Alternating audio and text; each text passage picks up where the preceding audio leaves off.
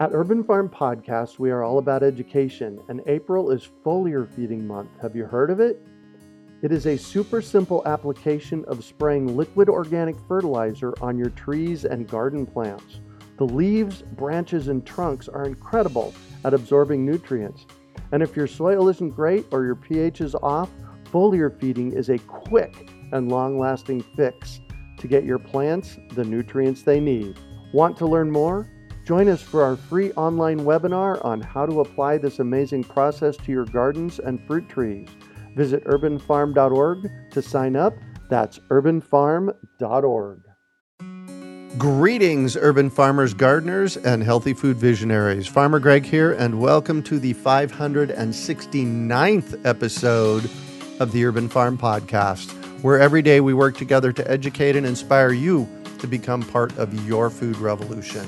Today on our podcast, we have someone who's creating a garden with little money, space, or experience. We're talking with Angeline Young about starting from scratch. Angeline is a dancer and scholar from San Francisco, California. She is currently completing her PhD in comparative cultures and languages at Arizona State University. Her research focuses on the Chinese community in Rome, Italy. In her spare time, Angeline started a small container garden her garden is a 8 foot by 6 foot balcony in a large apartment complex. Using grow pots, milk cartons, and recycled plastic containers, she is cultivating her green thumb. Welcome to the show today, Angeline. Are you ready to rock? I'm ready to rock and roll. Excellent. So, I shared a bit about you. Can you fill in the blanks for us and share more about the path you took to get where you're at today? Sure. I've always wanted to garden. I grew up in the city. I grew up in San Francisco where we didn't have any garden space. Now, as an adult, it's something that I'm able to do on my little balcony here. I live in an apartment complex and I also live in the desert and I I I like to see greenery because it reminds me of home. It feels it allows me to feel settled. So I started a little container garden and the timing of it was important because I was actually in Europe, in Italy, and I was doing research for my PhD when the COVID 19 pandemic broke out, and we were actually able to escape Italy before the country went into lockdown. Wow. And when we got home, I was processing what had just happened, and what I, I felt like I really needed was to root down and to settle. And I started a garden and I literally put down roots so that I could come into a sense of peace and feel or try and feel like things were okay in the world. So the garden has helped me with self care, but also connecting with a collective movement to learn how to care for each other and to raise our consciousness for what it means to take care of the self uh-huh. and to become self-sufficient in, in, in little ways. I mean, I'm not out here to change the world and how the food system works, but I think just understanding how the planets move, how the sun is moving across the sky, how bugs work in the garden, um, how water evaporation works, all of that helps me to understand what it is I'm supposed to be doing here on Earth. So this garden is brand brand new this year super brand new. I have no I really have no idea what I'm doing. I didn't understand the challenge I was taking on. I have to be honest. It we're in the desert. It's 115 degrees today and it has been. We're in a heat wave. This is normal for us. It's challenging for the first two months, it was great. I was so happy. I saw little shoots come up. There was something new every day to see. There's always something new every day to see. But man, there's things that I did not anticipate that I'm having to problem solve every day. And so it's a relationship I'm having with my garden. All right. Well, first thing you need to know is that July and August, we're recording this in July. July and August are the hardest times to grow in the desert. Okay. So you stepped into it in the spring. You had some good luck early on. And then when it got hot, you had more challenges. And just so you know, the things in pots here at the urban farm are also suffering. Okay. So you're not doing anything wrong. It's just, it's part of the process. Okay. Then I can't wait for the fall. right? It's, That's... it's, it's rough going right now, but I'm just going to wait for the fall. Well, and you should continue to nurture what you have to see what happens with it because that, that's how we learn. I tell Yeah. people all the time, I promise you, I've killed more plants than you have. Not on purpose. It just happens that way. And that's how we learn. Yes. So I am in a space right now where I'm letting go to see where the experience takes me. Nice. And so let's walk out onto your patio and tell people about your garden. Okay. I live in a large apartment complex, and so most of the landscape is concrete. So my balcony is the flooring is cement, it's concrete, hmm and I've got about eight times six is 48, 48 square feet. Is that right? Yep. Is my math correct? Yep. Okay. Not a big space at all, but I have managed to put in some wire shelving. And on top of the wire shelving, I've got some plastic drip trays on which um, container pots sit. So I've got it organized. So that's one thing I would suggest. If you're starting a container garden, start small and build up because if you're not a planner like me and you just want to jump in, start small so that you can add to it. Because I think the unknown of what your garden is going to look like can be really exciting. So if you're a planner, go ahead and plan. But if you want to just jump in and feel it out intuitively, I would recommend start small and go go slow.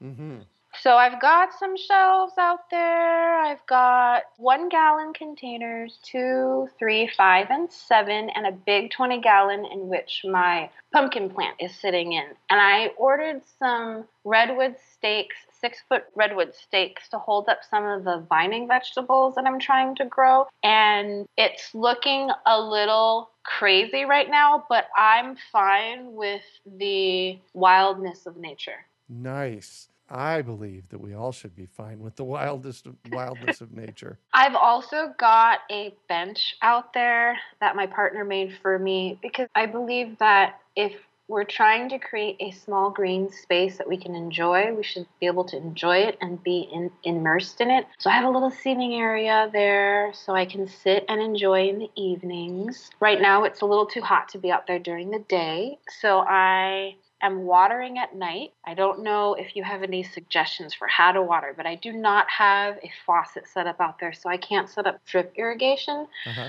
So I water at night and I water also, I overwater so that the pots, which are fabric, are sitting in the water that's collecting in the drip trays so that Oh, it can good. wick, wick Right. throughout the day. Is that the right thing to do? Yeah, probably. With, Okay. With the heat that we're sitting in, uh, one of the things you want to be wary of is that collecting water can also collect mosquitoes. I've got mosquito bits for that. Oh, all right, good. I have got that special bacteria that uh, helps control mosquitoes and moth larvae and gnat larvae because I'm having a gnat problem. And the gnat problem is due, I believe, to using the wrong kind of soil. It's probably more of a, an issue of just they're called soil gnats, and the water. You know, they just happen when when you have moist soil. Okay, and so it's probably not the rookie mistake I made of burying banana peels and kitchen scraps in the soil because I saw it on YouTube. Well, that's a good idea. That's adding potassium to your soil. Okay, that that's not a bad thing. Great. No, not at all. In fact, when we plant tomatoes, I suggest that people put a banana peel, an eggshell, and some alfalfa pellets in the bottom of their holes when they plant their tomatoes. That's from okay. yeah, that's from Kari Spencer, the microfarm project. That's how she plants them. Does that work for all vegetables and all plants, or Uh, just the ones that need those special nutrients? Good question. It's worth experimenting with. I would say that it probably would be good for all plants. Got it. So we're standing out on your back patio, and I saw a picture, and I, I kind of giggled when I saw the picture because you used old milk cartons for pots, right? Yes, I have old milk cartons because they were free. I mean, after I bought the milk, Right. they're working pretty well. I believe that they're waxed on the inside, Yep. so it's keeping them from di- from composting themselves. The plants seem pretty happy. I'm happy because I didn't have to, you know, invest anything additional to have a plant container. hmm I also have, you know, when you go to the supermarket and you buy like a big box of greens? Yep. I have that as a drip tray for those milk cartons so that when it gets hot, I c- it'll you know, I can over water and it'll catch the water and then continue to hydrate the plant. hmm That has been really helpful. Let me think. You know, and I'm thinking back a minute ago to the water standing in the bottom of the trays. Yeah. That could go either way. So you want to experiment with that both ways, leaving it there and then draining it out to let it dry out. Because there's this whole notion of a wicking bed. And basically, what that means is you have a garden bed and there's water in the very bottom, and the water wicks up through the bed. So that could go either way. So you're going to want to experiment with that some. All right, so I have a little problem that could be the result of maybe over wicking. My pumpkin plant is showing signs of trauma. Mhm. And so the older leaves toward the base of the plant are turning yellow and dying. And at first I thought maybe it's the gnats that are chewing on its roots. So I, I controlled the gnats. But then maybe in this conversation, I'm realizing maybe it, it's getting waterlogged. Could Is be. that possible? Yeah. Okay. It definitely could be. But it's in a it's in one of those cloth bags though, is it not? It is. Yeah, so that breathes I don't you know, this time of year, I'm going back to that. This time of year is a really hard time to grow.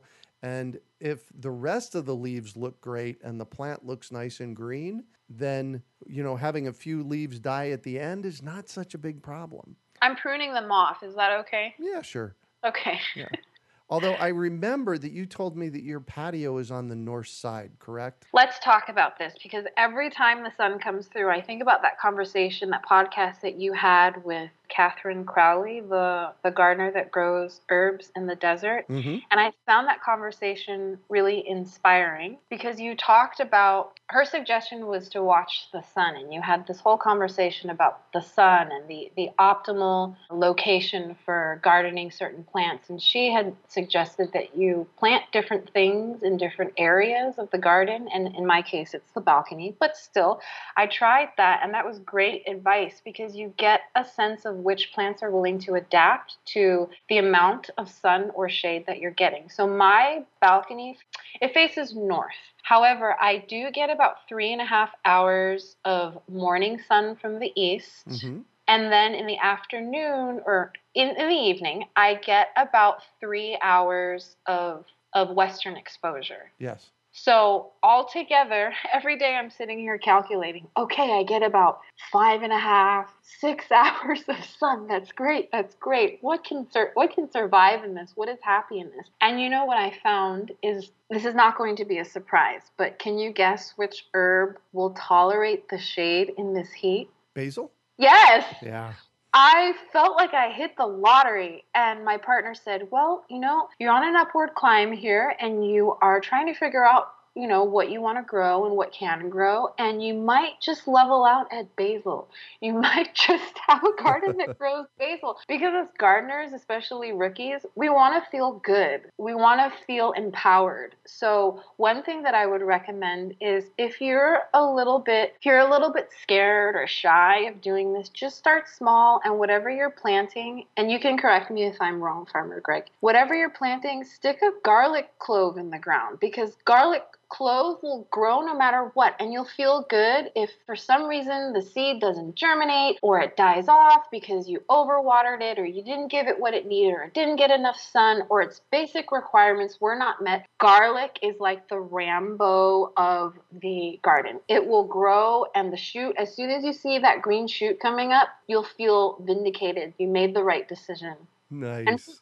and from there you work. You know you have to have a sense of confidence when you do something new. Yeah, I love that. The Rambo of gardening. So, what did you do to get soil in your containers?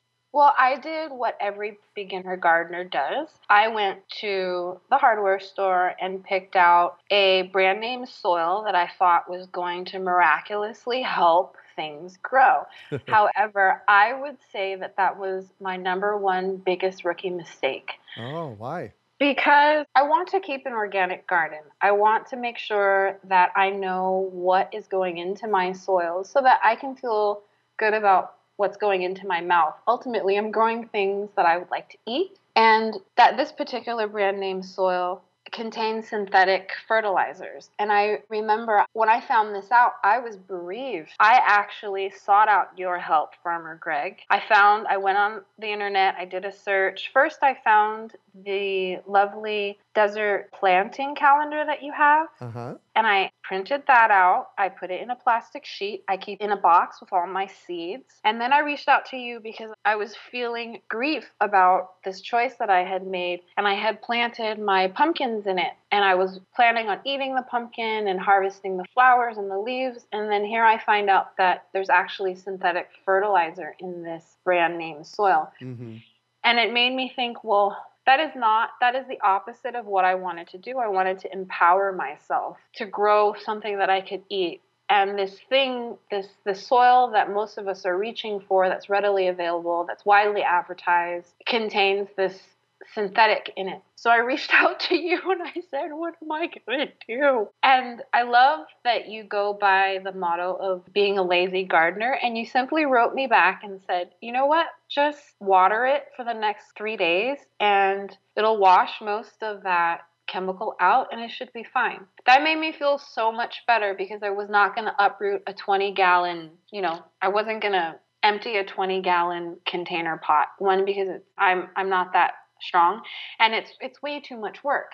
Right. so i just chalked it up to okay this is an experience and then from there that's when i went full on to find out what i needed to do to mix my own soil. So i found it by way of jumping around a few websites. There are lots of youtube videos. You really have to do your own research and figure out what it is you want to grow what you're willing to spend because having a new garden doesn't have to be expensive, but it can be. So I decided I was going to mix organic compost with some coconut coir with worm castings Oh, because nice. I knew I didn't want to work with manure because of the smell because Mhm. I'm a city girl and having to track track in the possibility of tracking in that manure into my living room and then going to wash it off was too much work for me to think about. So, you know, trying to cultivate the lazy gardener in me because I think that's healthy. And I have something that works for me. Just buy everything in bulk, figure out what your proportions are, and you should have a little space to store it, but don't overbuy because if you overbuy, then you don't have enough space to move around on your balcony or to display and enjoy your your labor. Nice. Uh, one of the things that I might suggest in her also is when Yeah. you're looking for soil, Yeah. you want to find locally grown soil. Oh, I got locally made compost. Does Yep. that count? Absolutely. That's exactly what we're talking about. Local compost and local worm castings are, are our best bet because it, we have microorganisms that grow in the soil here in Arizona. Uh-huh. And if we ship our soil to Minnesota, it's a little bit different, you know, it's a little different microorganisms. So I'm always a big proponent of finding your soil products locally. got it. Have you had a pest problem? Yes. Can we do some counseling on that? yes, we can absolutely do some pest control counseling. So, what problems have you had? okay. I have currently two issues. One is a gnat problem in all its different stages of development. Uh-huh. I also have this tiny, teeny green worm that is on the undersides of my pumpkin plants as well as my sunflower leaves. Uh-huh. And it just seems to be sucking away the leaf around it. And I think that it might be a cabbage moth that's laying its eggs on my pumpkin leaves and then they're hatching and just going to buffet. Uh-huh. So, you know, there are a few hours that I spend out there in the evening time trying not to cry. And I'm out there with my spray, my spray bottle, and my homemade insecticide because I believe that we should be using organic. And when I say organic, I mean, I guess nothing is non chemical, but I'm trying to use whatever is healthy for the earth Yeah.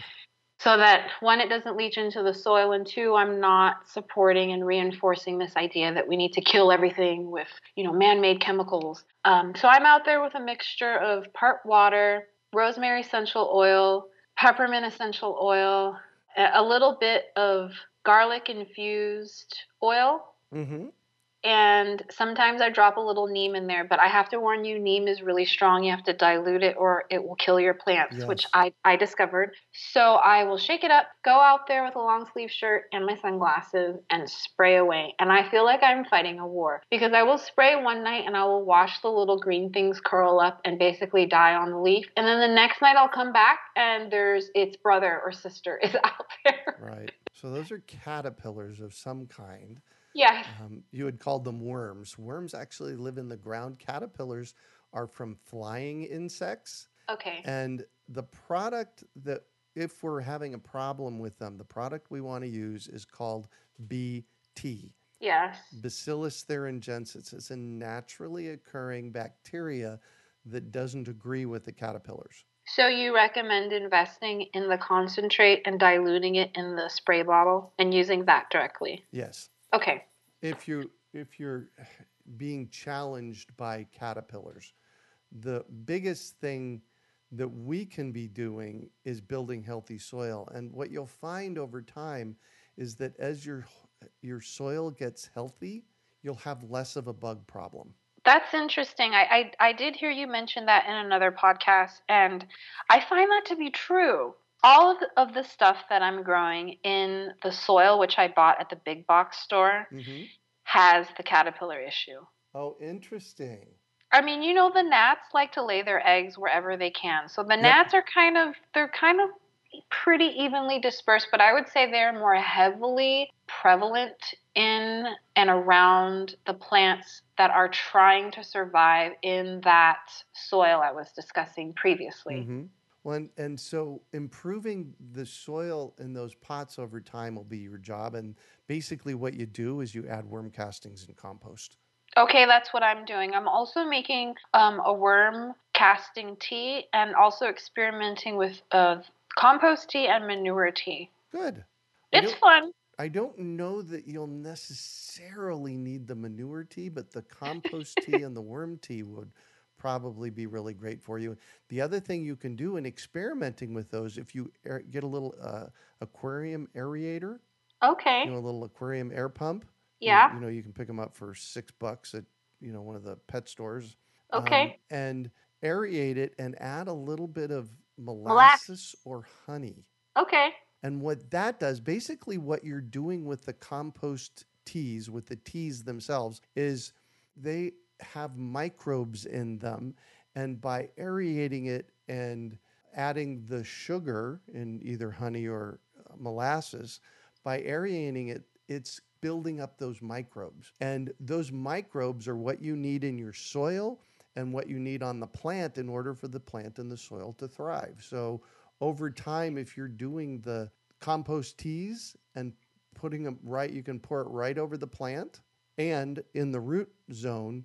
That's going to significantly improve your space as well. Is it okay to use to apply the tea directly or must I dilute it always? It is okay to apply the teas directly, and you don't want to do it during the heat of the day. Okay. I'd probably do it, you know, for here right now, you know, when it gets 115 during the day, I'd, you know, I'd be doing it at eight o'clock at night. Okay. And watering at night and doing all of that at night is okay. It won't promote fungus growth. Not here. Um, Okay. And, you know, the fungus growth comes with the fungus gnats, which, you know, are, all right, there's too much water on these.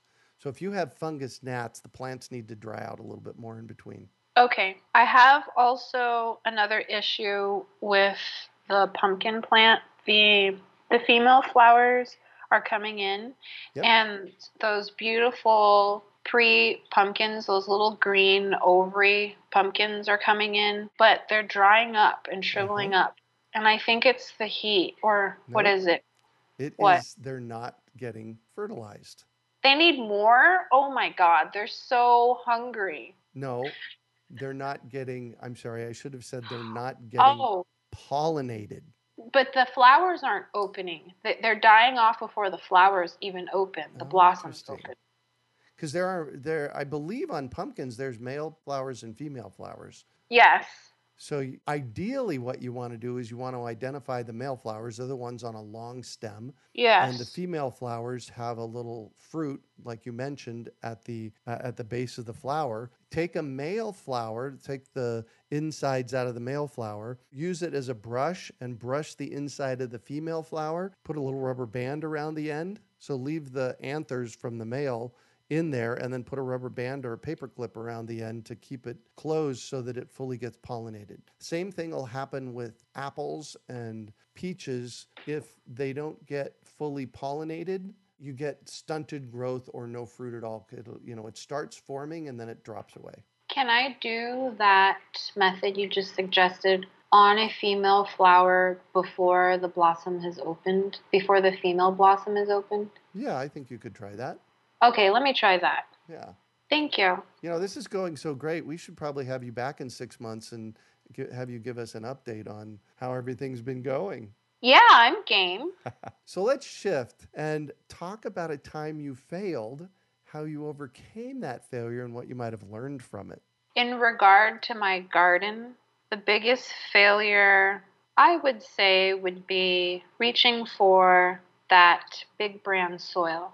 And the learning from that was The learning from that failure was building, learning to build my own soil, Mhm. which I think it's huge. It's Yeah. huge. and your biggest success? Is learning to build my own soil. nice. And what drives you? What's your what's your big why behind doing this?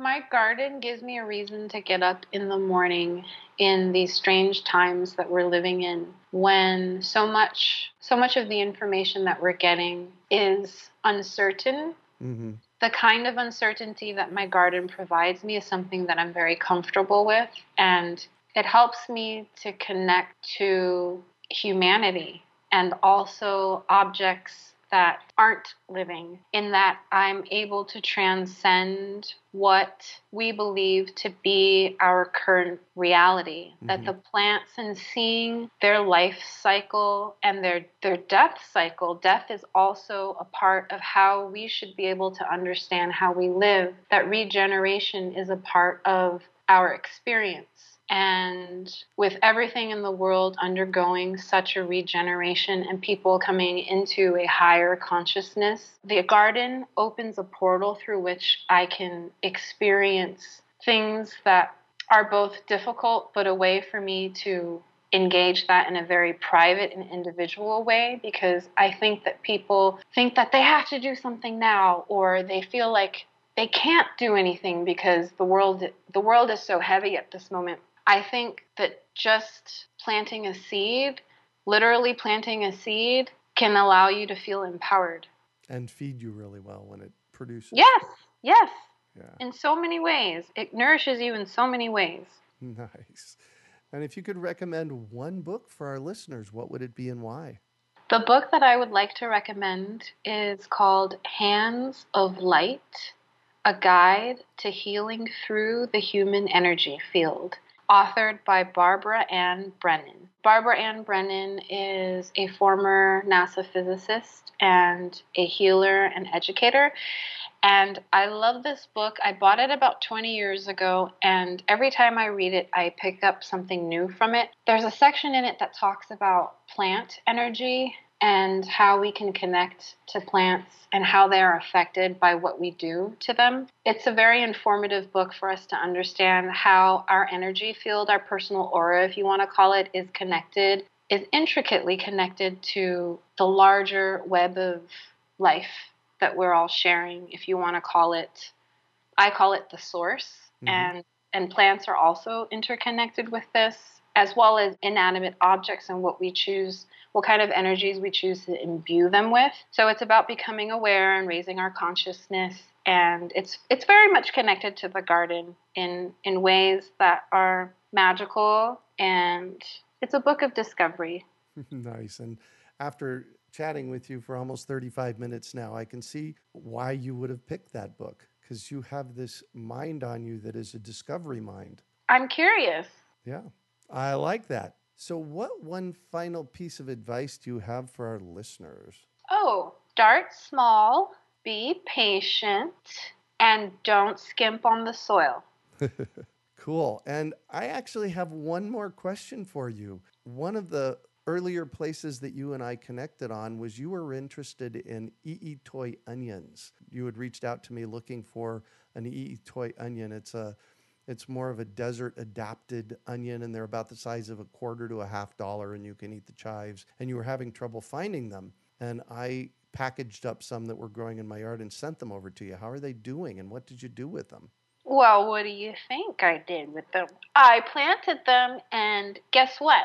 I got green shoots. Is that normal? That's normal. That's what it's supposed to be doing. And which which brings me to my last piece of advice. If you are starting a garden on a budget, meaning maybe you're like me, you're a student, you don't have a lot of money, you have limited resources, tell people you're starting a garden. Let them know that you'd like to be updated on where maybe free organic compost is being given out in your local area. Maybe a garden down this a gardener down the street has something they can offer you. I, for example, told a friend that I was gardening and for my birthday I got a set of gardening tools. I also got from for my birthday. Hey, if your birthday's coming up, let people know you're gardening. right. I, I got I got a gift card which I put back into the garden. I bought soil and the rack to organize my pots. And maybe you have a, a friend who's willing to gift you some I'itoi onion bulbs so that you will never have to buy onions again. It's all about letting people know what you need and sharing. Isn't that what life's about? Yes, we're here to love and be loved. Yeah. That is such a perfect message for you to share because that's that's really everything that we do here at the Urban Farm and on the podcast. It's all about having fun, and I equate fun with love. And if we're not having fun, let's not do it. Yeah, what's the point? Yeah. Thank you for having me. Oh my gosh, you bet. Thank you so much for joining us on the show today, Angeline. Thank you so much for having me. I hope to be back and share the developments in my magical garden. nice. And how can our listeners get a hold of you? You can write me at my email address. It's A, like apple, A, young, as in the antonym for old, A young, the number 17, 1 7. So A young 17 at ASU for Arizona State University dot edu like education. So A young 17 at ASU dot edu. Awesome. You can also find show notes from today's podcast at urbanfarm.org forward slash Angeline. We hope you enjoyed today's episode of the Urban Farm Podcast. Remember to listen for tips, advice, and resources to help you on your journey with urban farming. You can find us on the web at urbanfarm.org or send us an email to podcast at urbanfarm.org. In the words of Vincent van Gogh, great things are done by a series of small things brought together. Be encouraged that with each lesson learned and skill developed, you are one step closer in the direction of your dreams. One of the first things that many of us learn when we start to garden is how to water and fertilize the soil. But there is an exception to this rule, and it's called foliar feeding. You should foliar feed or water the leaves of your plant with liquid fertilizer when you want certain nutrients to be absorbed better. Not only are the leaves great at uptaking liquid fertilizer, if your soil isn't very good or your pH is off, foliar feeding can help your veggies and fruit trees quickly get the nutrients they need to thrive. If you're ready to start foliar feeding for maximum growth, yields, and quality, head on over to urbanfarm.org forward slash feed the leaves to see our selection of foliar feeding products. That's urbanfarm.org forward slash feed the leaves.